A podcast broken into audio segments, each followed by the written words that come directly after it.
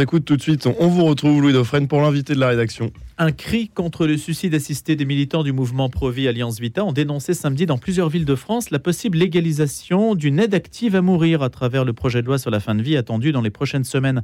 À Paris comme à Lyon, Lille ou Bordeaux, euh, ces militants avaient donc préparé le même geste de protestation à partir du célèbre cri d'Edvard Munch, tout en plaquant donc les mains sur leurs oreilles. Vous avez peut-être vu ces images. Alors les religions aussi donnent de la voix, reste à savoir si ce sera un cri et si celui-ci sera entendu. En tout cas, Laetitia Atlani Duo les a réunis, ces religions, pour leur offrir un espace de dialogue et peut-être aussi une rampe de lancement afin qu'elles pèsent davantage dans un débat public dont on entend dire qu'il est plié d'avance. Est-ce à dire que c'est le cas? On va bien voir ce qu'elle pourra nous en dire. Bonjour Laetitia Atlani Duo. Bonjour. Merci d'avoir accepté notre invitation. Alors vous êtes anthropologue, spécialiste des crises politiques et sanitaires. Vous êtes aussi membre du conseil scientifique euh, sur le Covid. D'ailleurs, vous aviez écrit aussi, vous aviez appliqué le même principe à la pandémie, c'est-à-dire les religions face à la pandémie. Aujourd'hui, ce sont les religions face à la fin de vie. Hein. si je comprends bien votre démarche, euh, c'est ça. Et d'ailleurs, ça s'appelle Religion et fin de vie les témoignages de grandes voix religieuses publiés chez Fayard. Vous êtes assisté par sœur Véronique Margron, euh, qui est déjà venue sur notre antenne à plusieurs reprises, ainsi que vous d'ailleurs, hein, puisque euh, vous participez donc à cette réflexion. Ma sœur, vous êtes dominicaine, théologienne et présidente de la Conférence des religieuses et religieux en France, la COREF. Bonjour ma sœur. Bonjour. Et puis est également avec nous euh, pour cette demi-heure d'information qui va passer assez vite, mais on va essayer de répartir la parole euh, convenablement. nous accompagne également Anthony Bousmar, diplômé en japonais des langues zo, et il est coprésident de l'Union bouddhiste de France et participe donc aussi à cette réflexion. Bonjour Anthony Bousmar. Bonjour, comment allez-vous? Très bien, je vous remercie. Et donc, tous les trois, nous allons essayer d'en savoir davantage. Je commence avec vous, Laetitia Atlani Duo. Expliquez-nous un petit peu ce que vous recherchez par cette démarche d'abord. Merci à vous. Je suis plus qu'assistée par Véronique Macron. J'ai la grande chance euh, d'être accompagnée par elle et, euh, par Anthony Bousma. Euh, alors, qu'est-ce qu'on cherche avec ce livre? On cherche à peut-être participer au débat, au débat, voilà, cette mobilisation, participer au débat public qui va avoir lieu, on l'espère, quand le projet de loi sera déposé. Vous l'avez dit, j'ai déjà réuni un certain nombre de leaders religieux l'an dernier euh, sur la pandémie Covid-19, euh, de leaders religieux, mais aussi d'intellectuels, sans position institutionnelle, euh, mais ancrée dans chaque grande communauté religieuse, pour réfléchir à un grand sujet de société qui était la pandémie. On réitère l'exercice là sur un autre grand sujet, la fin de vie, puisque dans la course marathon qui a été organisée par le, gouvernement depuis plus d'un an sur la possible révision de la législation française sur le sujet, finalement, les religions ont été très peu entendues. Or, aujourd'hui, euh, elles pèsent encore, peut-être. En tout cas, elles, elles proposent... À être D'une certaine manière, je ne réponds pas à cette question. Pour moi, en tant qu'anthropologue, ce qui m'intéresse, c'est que sur la, mort, sur la fin de vie, elles ont toutes créé depuis leur origine euh, des réflexions euh, originales, pas forcément, enfin, pas forcément du tout homogènes, euh, mais qui sont intéressantes pour nous à prendre en compte, tout comme il est important de prendre en compte d'autres prises de position, d'autres opinions, d'autres avis, y compris des avis scientifiques. Et donc, elle propose des référentiels, des corpus symboliques qu'il s'agit d'entendre si on veut prendre position. Et donc, il est important d'offrir à la population française, dans le débat qui va arriver, également ces voix-là pour que on se fasse un avis individuel et collectif sur la question. C'est pour ça que je les ai réunis et que j'ai la grande chance, encore une fois, d'être accompagnée par eux tous. Juste avant d'entrer dans le débat sur la fin de vie, la pandémie face aux religions, est-ce que vous aviez déjà obtenu en quelque sorte des résultats de la première initiative? Est-ce que sur la pandémie, les religions avaient pu faire entendre leur voix? Et si oui, laquelle Très rapidement sur le sujet? Oui, tout à fait. J'étais d'ailleurs venue en parler ici à Radio Notre-Dame pour vous donner un exemple concret. Euh, nous avions créé tous ensemble lors de la, du premier confinement quelque chose de tout à fait novateur qui était une ligne d'écoute euh, téléphonique, d'écoute spirituelle puisque le gouvernement a mis beaucoup d'énergie, de, financement dans l'appui aux écoutes, euh, aux lignes d'écoute euh, psychologiques, et qu'il me semblait étonnant de finalement médicaliser la désespérance sociale. Et donc on a créé ensemble hein, une ligne dédiée, un numéro unique, où chaque grande communauté religieuse a mis au bout de la ligne des prêtres, des pasteurs, des rabbins, des imams. Et le gouvernement avait accepté aussi de porter logistiquement cette ligne téléphonique qui a été, euh, qui a été un grand un, résultat concret. Euh, vous en vouliez un, il y a d'autres exemples, mais celui-là était particulièrement marquant. Alors, je ne l'ai pas précisé, mais Laetitia Atlanidio, vous êtes également membre de la commission indépendante d'enquête sur les abus sexuels dans l'Église de France, donc la fameuse SIAZ. C'est peut-être euh, là qu'il y a un point de contact, sœur Véronique Margron? En tout cas, c'est comme cela que nous nous sommes rencontrés, avec grand bonheur pour moi. Oui, absolument. C'est à cette occasion mm. Nous avions déjà réfléchi ensemble avant la SIAZ, oh. euh, une journée ensemble, justement pour nous interroger sur comment faire pour faire face à ce qui se présentait, à ce qu'on pressentait comme crise euh, extrêmement grave euh, pour l'Église. Et donc sur ce terrain de la fin de vie, là aussi je vous pose la même question. Quelle est votre intention d'avoir rassemblé donc les religions dans un espace commun? Alors moi j'ai eu la chance plutôt d'être de faire partie des gens rassemblés de rassembler, mais mais la chance, c'est ce que vient de dire euh, Laetitia, c'est-à-dire c'est de participer du débat public. Enfin, c'est d'être une voix parmi d'autres. Je ne crois pas que les religions peuvent prétendre aujourd'hui être la voix, comme si nous devions avoir une voix prépondérante dans un État laïque et démocratique. Mais être une voix, oui, parce que, euh, euh, comme on le disait à l'instant, nous avons une longue tradition sur ces questions. Nous avons essayé d'élaborer une sorte de sagesse, tous autant que nous sommes qu'il me semble qu'elle peut toujours avoir une pertinence dans le débat public, que les gens partagent notre confession de foi ou pas, mais qu'elle peut tout simplement donner à réfléchir, donner à parler aussi, à converser, et qu'en ce sens-là, je pense que cette place est tout à fait importante. Et qu'est-ce qu'elles disent? Les religions oui. Elles disent des choses euh, diverses. Est-ce qu'elles tirent dans le même sens? Ah, je, ne sais pas si elle tire dans le même là où elle tire dans le même sens, c'est sur le souci de l'humain. Ça oui, ça je pense que tout tire dans le même sens sur le souci de l'humain, sur le souci du singulier, du mystère que représente chacun, sur le fait de ne pas de ne pas se faire aveugler par euh, les questions économiques, par exemple, ni se faire aveugler par un sens de l'autonomie qui consisterait à penser que tout un chacun jusqu'à son dernier souffle, serait parfaitement autonome, parfaitement rationnel pour décider de ce qu'il veut ou de ce qu'il ne veut pas. Chacun d'entre nous, dans nos expériences personnelles, y compris nous trois ici qui avons la chance, me semble-t-il, de ne pas être euh, pour le moment au bord de la mort, nous savons bien que nous sommes traversés de bien autre chose que la seule rationalité. Donc ça, je pense que toutes disent cela. Sœur Véronique Margron, donc vous avez participé à cet ouvrage ainsi que Monseigneur Éric de Moulin-Beaufort, Christian Krieger, François Claveroli, Olivier Abel, des noms euh, connus, hein, y compris évidemment donc sur notre antenne, Haïm Corsia, Dan Arbib, Dimitrios Ploumis, Denis Malvi, Shemseddin Hafiz, Sadek Beloussif, Anthony Bousmar, que l'on va bientôt écouter, et Jigme Trinik Giasto. Voilà pour les contributeurs de cet ouvrage collectif. Il y a des paroles extrêmement euh, catégoriques. Hein. Pour le musulman, le suicide assisté est une folie, l'euthanasie est un crime. Hein. C'est ce que dit euh, Sadek Beloussif. Alors, ce qui est intéressant, c'est de montrer qu'il n'y a pas de front uni des religions euh, sur ce sujet, que chacun a des, positions très différentes, y compris au sein d'une même communauté religieuse. et que personne n'est arc-bouté sur finalement des principes immuables euh, qui s'agirait de défendre à tout prix. Et, donc, l'intérêt aussi de ce livre, c'est de montrer la nuance. Alors peut-être si on résume un peu les points d'accord et de désaccord, euh, euh, tous, et c'est intéressant, s'accordent pour souligner la nécessité de concilier la loi de la République et leurs convictions religieuses, qui sont donc hétérogènes. Et ça, c'est un point mmh. très important qu'il s'agit de souligner. De plus, tous s'accordent aussi, et Véronique l'a dit, pour dire que finalement le suicide assisté et l'euthanasie touchent à un interdit fondamental, celui de donner la mort, et que donc les légaliser pourrait être compris comme une, transgression de cet interdit. Troisième point d'accord, ils s'effraient tous de risque d'abuser d'un état de faiblesse ou de finalement de laisser peut-être les plus faibles euh, choisir de mourir pour ne pas peser sur leur famille ou leurs entourages. Mais tous aussi, et là c'est tout à fait important, quatrième point, si donner la mort demeure une, transgression. Ne pas répondre à la demande euh, euh, de personnes en situation d'extrême souffrance n'est pas entendable pour la majorité d'entre eux, pas pour tous, vous l'avez souligné, mais pour la majorité d'entre eux.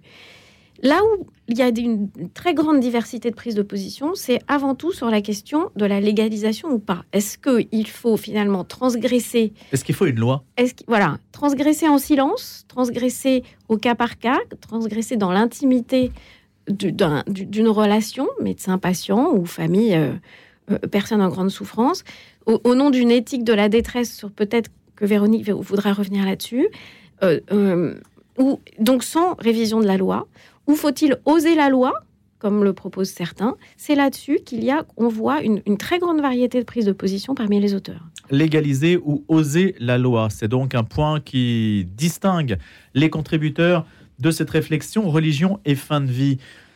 Anthony Bousmar, vous êtes donc euh, diplômé en japonais des langues c'est ce que je disais à l'instant, coprésident de l'Union boutiste de France. C'est à ce titre-là que vous êtes avec nous. Et on va écouter euh, ce que vous avez justement à nous dire sur le sujet. Est-ce qu'on peut essayer de résumer la position des bouddhistes hein, sur la question de la fin de vie? Euh, résumé, je ne sais pas. En tout cas, euh, je vais en tout cas vous proposer une, approche. Ce que je tiens vraiment à dire, c'est que l'ouvrage piloté par Laetitia no- de notre point de vue, un ouvrage qui devrait relever de la catégorie d'utilité publique.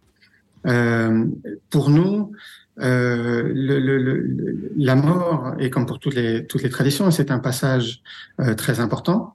Et aujourd'hui, on a plutôt tendance à vouloir occulter euh, la mort, ne surtout pas en parler, surtout pas la voir. On, on voit nos, nos cimetières sont mis en périphérie, euh, les, euh, les, les personnes qui décèdent en, en hôpital sont tout de suite euh, évacuées. Euh, on ne veut vraiment pas le, la, la, la voir de face.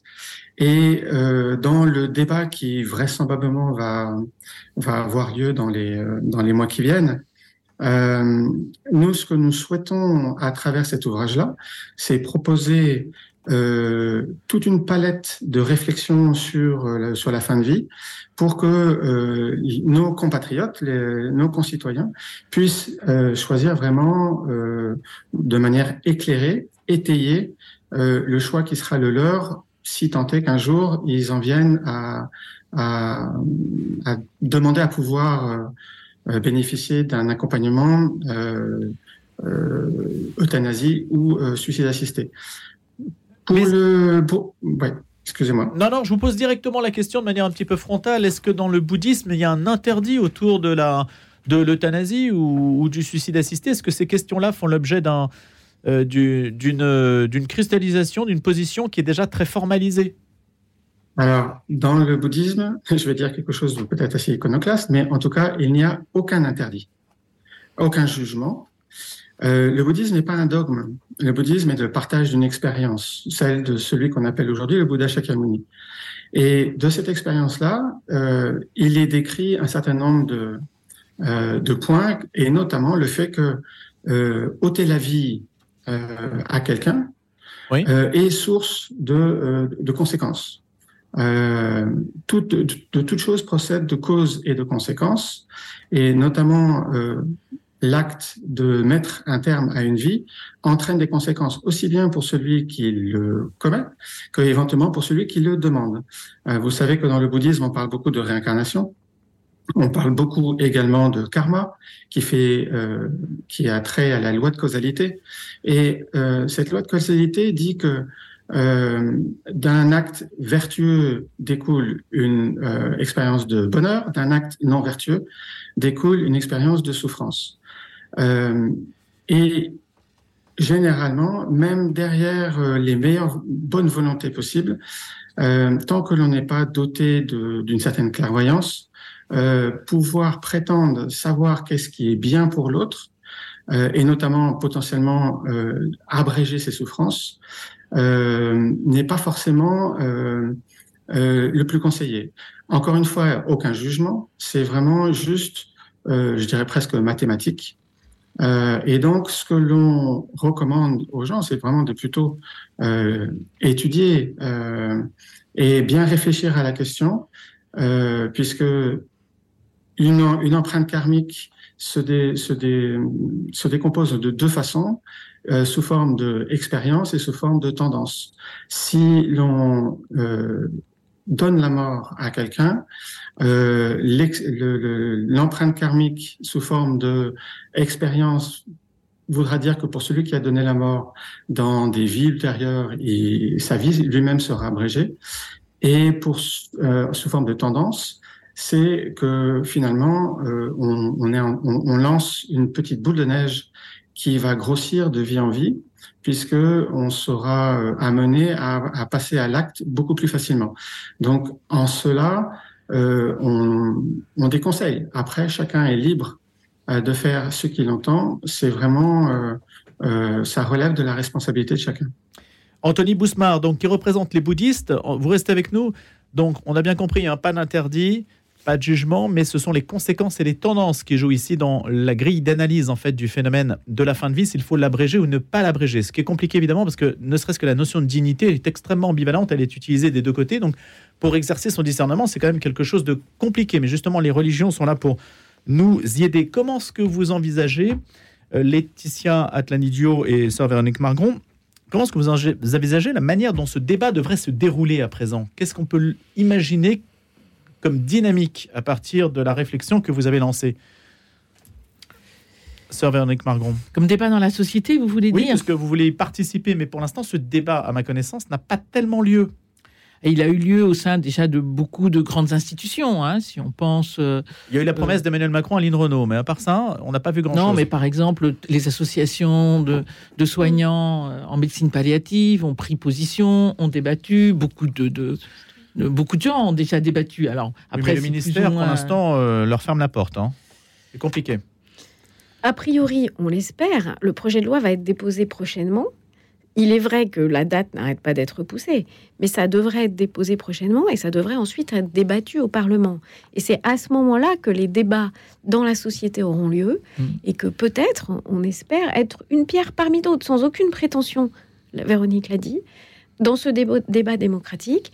Les religions aujourd'hui dans l'État français, démocratique et laïque, comme on l'a dit, n'ont pas d'autorité particulière, n'ont pas de statut particulier, mais sur ce sujet-là, peut-être qu'elles pourront éclairer, en tout cas, euh, un certain nombre de d'échanges qui risquent d'être assez tendus euh, dans les prochaines semaines et dans les prochains mois. Donc ça veut dire tendu, qu'est-ce que ça veut dire, Laetitia Atlanidio on l'a vu, hein, euh, un certain nombre d'acteurs qui ont pris position déjà ont des, sont, peut-être pour certains arc-boutés sur des positions extrêmes.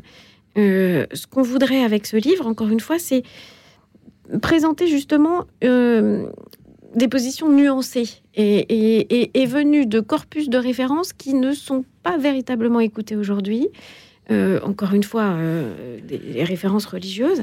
On espère pouvoir participer à euh, finalement un débat calme, nuancé, mmh. permettant à terme une, un choix politique et sociétale qui nous rassemble. Ça voudrait dire d'être auditionné, par exemple, par les parlementaires? Ça voudrait dire des, des cénacles qui, qui permettraient de, de, mettre en présence euh, des hum, législateurs, donc des, des personnes qui vont faire les lois avec des représentants des religions. C'est ça que vous imaginez? Absolument, mais mmh. plus largement, et c'est aussi pour ça qu'on a tenu à publier ce livre chez Fayard, qui est un éditeur très bien distribué et qui atteint le grand public. On voudrait avant tout finalement pouvoir nourrir mm. les réflexions de nos concitoyens mm. et pas forcément euh, uniquement euh, nager dans des arènes politiques euh, qui nagent très bien sans nous. Est-ce que vous pouvez nous dire un, mot peut-être des, personnes qui représentent la religion islamique que vous avez mobilisées Il semble-t-il...